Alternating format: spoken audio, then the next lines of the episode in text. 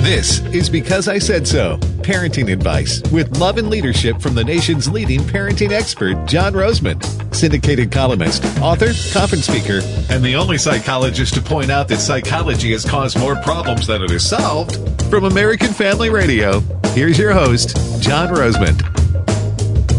Welcome to the show. I'm your host, John Rosemond. The show is called Because I Said So, and we're all about parenting, at least that is what we in America have been calling it since around 1970 when a book by a psychologist named Fitzhugh Dodson was published, the title of which was How to Parent.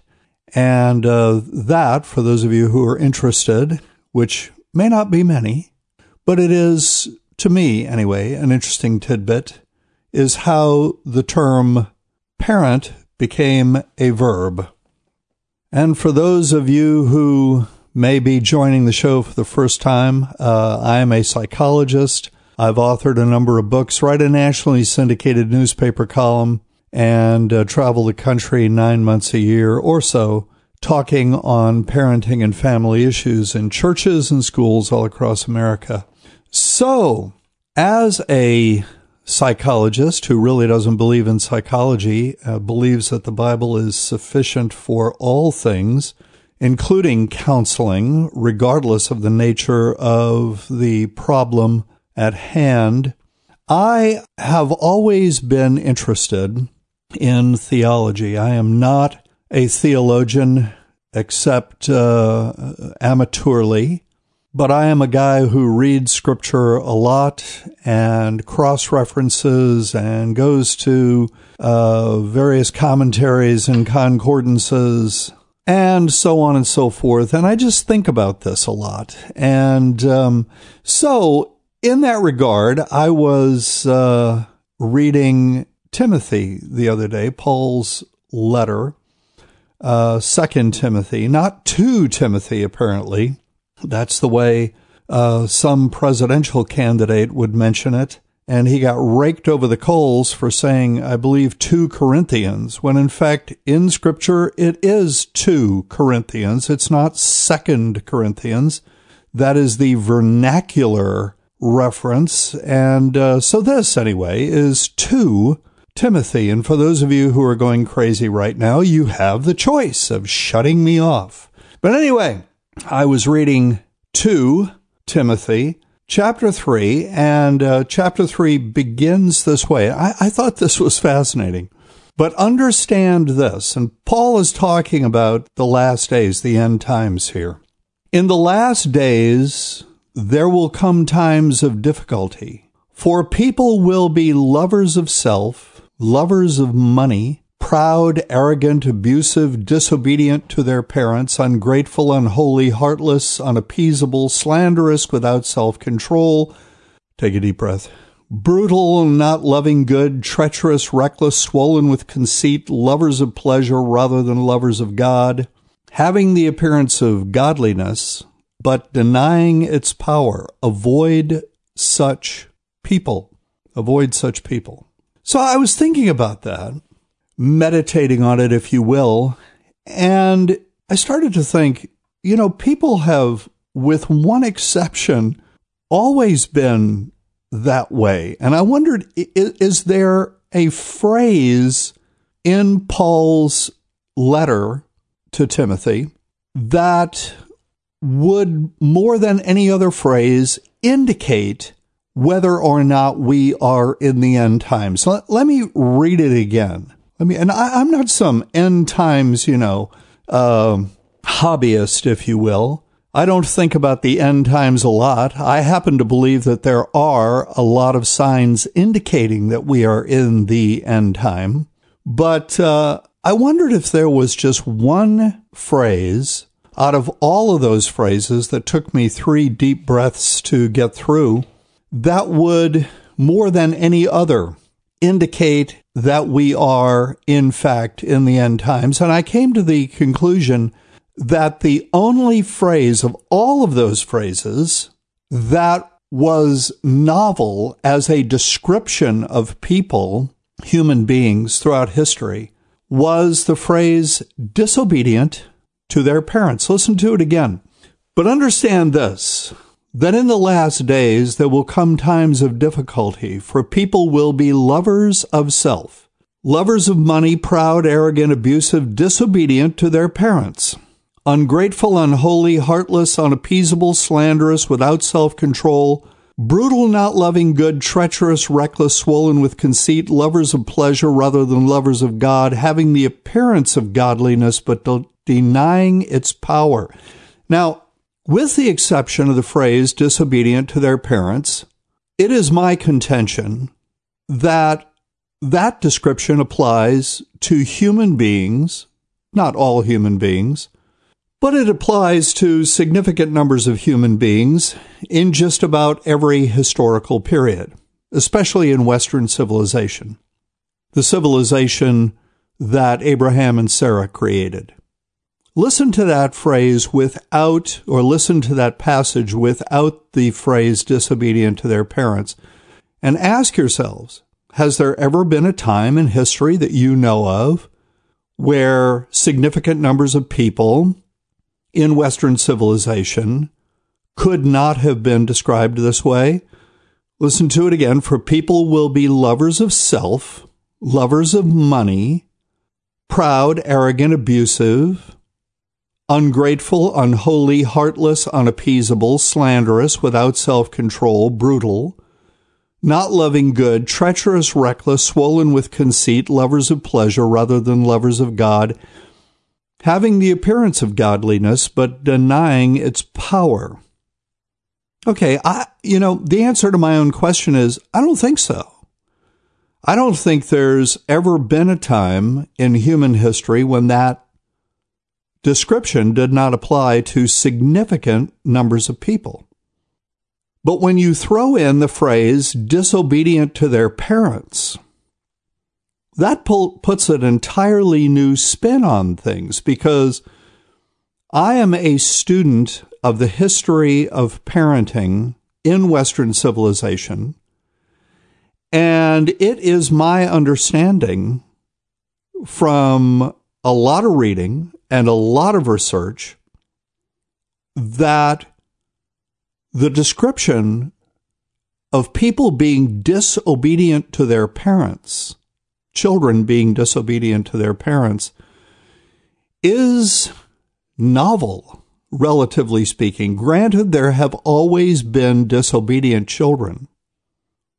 But to the degree that we see disobedience in children today, I think not. And so I have to wonder because that one description, that one part of Paul's description, that one phrase, disobedient to their parents, that phrase, among all of those phrases that constitute that description, that one phrase is unique to America primarily today and has been since the 1950s or 1960s. Since post World War II, we in America have seen an increase in the problem of children being disobedient to their parents, disrespectful of authority, rebellious, defiant, etc., etc., etc. I think that's interesting. I think it means we are in the end times.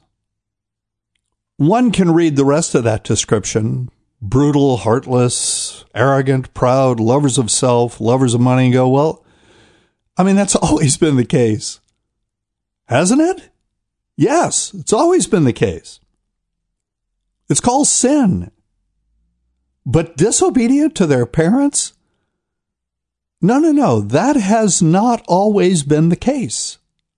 That has not. I have an 80 year old friend. So he's 12 years older than I am. And he tells me that uh, when he was a child, and he's got 12 years on me, he was born before World War II. I was born after World War II. That when he was a child, he did not know any other children who were disobedient to their parents. Okay, now fast forward 12 years. I knew some kids who were disobedient to their parents. I mean, two or three, maybe. But even then, these kids were not belligerently disobedient. They didn't you know, they weren't in their parents' faces, so to speak, with their disobedience. They were covert. They were underground with it. They were, uh, they were uh, clever, mischievous kids.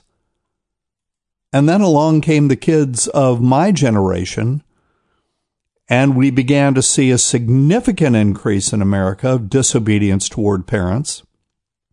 And now it is rampant. It's like that one phrase, disobedient to their parents, is key to that entire passage of Scripture. Anyway, very interesting to me. And again, I'm not a theologian, but I love to speculate and um, and just kind of ponder such things. So, uh, if you want to find out more about me, my ministry, my mission, you can go to johnrosemond.com. That's J O H N R O S E M O N D. And uh, if you uh, are interested in any of my books, we've got a bookstore on the website, including my latest book, Grandma Was Right After All, published by Tyndale, a reputable Christian publisher. I've been married to the same woman for 48 years. We have two adult children and seven grandchildren. So, on that basis alone, I can claim I know what I'm talking about. We'll be back in a few after this word from American Family Radio.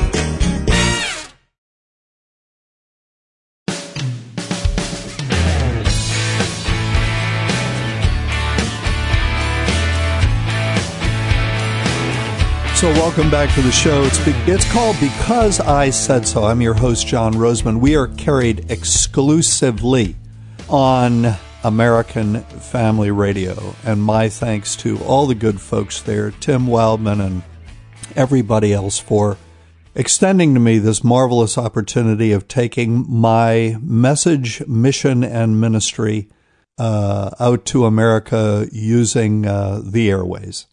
Um, this used to be, it started off uh, as a one hour show. And it was uh, an experiment because we weren't sure that it was going to work. Um, we were asking people to call us with questions uh, with full disclosure up front that when they called, they would not speak to a human being because the show was pre recorded. And uh, so what would happen was that people would call with questions and uh, they would instead of talking to a real human being they would be greeted with a voice message and they would leave their name and phone number and a brief description of the question. And then we would call them back and schedule a time when i would call them and uh, we would uh, uh, record their segment, their question, and my answer. Well, there were just too many variables involved, and it was nigh unto impossible to get back up with people. They would leave their phone numbers. They wouldn't answer their phone. Uh, they wouldn't have their phone with them. And then we would finally get in touch with them and we would schedule a time and I would call back ready to record that Q&A segment and I wouldn't be able to get in touch with them, which meant that I was wasting my time, which, you know, to me, it's somewhat valuable. Um, anyway, so instead of doing a one hour show that leaned heavily on uh, my answering questions from listeners, we went to a half hour show. And uh, during this half hour show, I do a combination of commentary and Q&A. Now, but in this case, I only take questions via email. And the way you can submit questions is to go to send your questions by email to radio at rosemond.com. And we are getting quite a few. So all you can do is just cross your fingers and uh, hope that, I don't know, that's probably very pagan, uh, crossing your fingers, stuff like that. But anyway, cross your fingers uh, and hope that I will get to your question. And by the way, there is no question that is too silly, no question that is dumb. Uh, everybody's question is legitimate. And by the way, if all you want to do is comment on something that I've said during a show, please feel free to do that. I'm very open to feedback unless you disagree with me, unless, yeah, in which case I'm not open at all. No, I'm just kidding. Okay, so along those lines, uh, I do have a question from a listener. Uh, we are a struggling blended family. My husband has three children, ages 7, 12, and 17, from a previous marriage. They would most likely still be married, in other words, the husband in question and the ex wife, if they had been able to see eye to eye on how children should be handled. Thus, we are left, in other words, the we in question now, the, the pronouns are a little difficult through this whole thing. I'll, I'll clarify them for you. Thus, we, in other words, the second marriage, are left trying to sort through the aftermath. Their mother's home is focused on the easiest way of parenting. Parentheses, constant electronics, showering the kids with gifts, no discipline or follow through, and wanting to be the children's friend. In other words, uh, the mom's house is doing relatively typical American parenting. We are the opposite on all fronts and have tried numerous methods and given up because of opposition from the kids. Well, what do you expect the kids to do? I mean, I'm just going to break into the question. What do you expect the kids to do? I mean, I don't like to be, you know, sarcastic here, but just exactly what are your expectations? You, you, know, the the kids have Disney World over at their mom's house, no expectations, no chores, no discipline, and uh, mom and the stepfather want to be their friend. Uh, and you, on the other hand, are practicing um, traditional, biblically based parenting, and you're getting opposition from the kids. Come on, folks. Do you really think that the children are going to thank you for this? Mom, Dad, thanks so much for not making life a bowl of cherries over here. No, that, that's completely unrealistic. Of course, you're getting opposition from the children. But listen, you give up because of this opposition. Okay, eh, that's wrong. Really wrong, but I'll come back to that. We struggle with extreme behavior problems, entitlement, and disrespect. Well, of course. My husband and I are on the same page, but reluctant to implement structure, change, reluctant to enforce discipline, as the children are already just, quote, trying to get through their time with us, end quote, to get back to the good life with mom. As a parent, you want your child to love and respect you and we worry that if we implement discipline, it may affect this when it is only followed through with on one side of the equation at mom's house. Every aspect of what our daily lives look and feel like are different to the children from what they feel at their mother's house. We cannot endure years of this behavior and want to do what is best and what will hopefully be understood and accepted by the kids, even if only in the long run. We are on board. We are on the same page. But is it possible for this to work when the parent from the other household, with a greater percentage of custody time, most likely will never be on the same page with us. Okay, to answer your last question, well, it, depends on how you define the word work. Will this ever work? Uh, will the children ever come to appreciate what you have been, are trying to do for them? To provide them with stability, to provide them with proper instruction, to train them up properly in the way they should go, to be responsible people who do not expect entitlements, uh, who are compassionate, who think of others, who are respectful of their elders, etc., etc., etc. Will the children ever realize? Well, here's something that I can tell you. First of all, the caveat I flunked fortune telling in graduate school. I was never very good with that crystal ball. I couldn't see anything in it. But I will, uh, with some degree of hesitation, attempt to predict the future here. Um, I have heard from many, many, many, many, many parents that after children grow up, they come back to them, the parents, in other words, and thank them for what they were trying to accomplish when they, the now adult children, were minor children. You know, children are very short term gratification oriented. They want what they want, they want what they see, and they want it now. And they can't see beyond the present very well at all, if at all. And so, yes, these children, these three kids, ages 7, 12, and 17, because they are short term oriented, they don't like what you're doing because they have this dramatic contrast at their mother's house. Mom is Disney World, uh, dad and stepmom are the dark side and uh, they are very, very demonstrative because kids are driven emotionally. And this is what Proverbs 22:15 means when it says foolishness is bound in the heart of the child.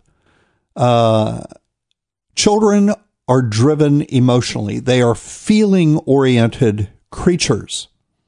You combine these two characteristics the feeling orientation of the child and the uh, the short term gratification orientation of the child, and you've got the type of situation that's uh, that you're currently dealing with. However, there is good likelihood that when these kids grow up, they will once uh, they have been purged of at least some of their emotionality and they have developed the ability to see down the road and maybe have children of their own, there is some possibility that they will realize what you were trying to do and they will come to you and say, by the way, as I did with my stepmother, uh, thank you for what you were trying to do for me when I was a child. I apologize for the fact that I had little appreciation, in fact, none, for what you were trying to do. I appreciate now from an adult perspective and ask you to forgive me. There is some distinct possibility that the kids will come back to you and say that. So, my advice to you is, although it's difficult, but nobody ever promised you a rose garden. Just remember that. Stay the course. Stay the course. As Tim Allen said in one of my favorite movies, which I recommend to uh, everyone, there's no cursing, there's no sex, uh, there's no gratuitous violence. The movie is called Galaxy Quest Never Give Up, Never Surrender. Folks, this has been another episode of Because I Said So with your host, John Rosemond. Thanks for staying with us. I hope you've enjoyed listening as much as I've enjoyed doing the program. We are featured on American Family Radio every Saturday, 5 o'clock Central Time, 6 o'clock Eastern, and you can extrapolate from there depending on where you are in the United States of America. I'll be back next week. Take care.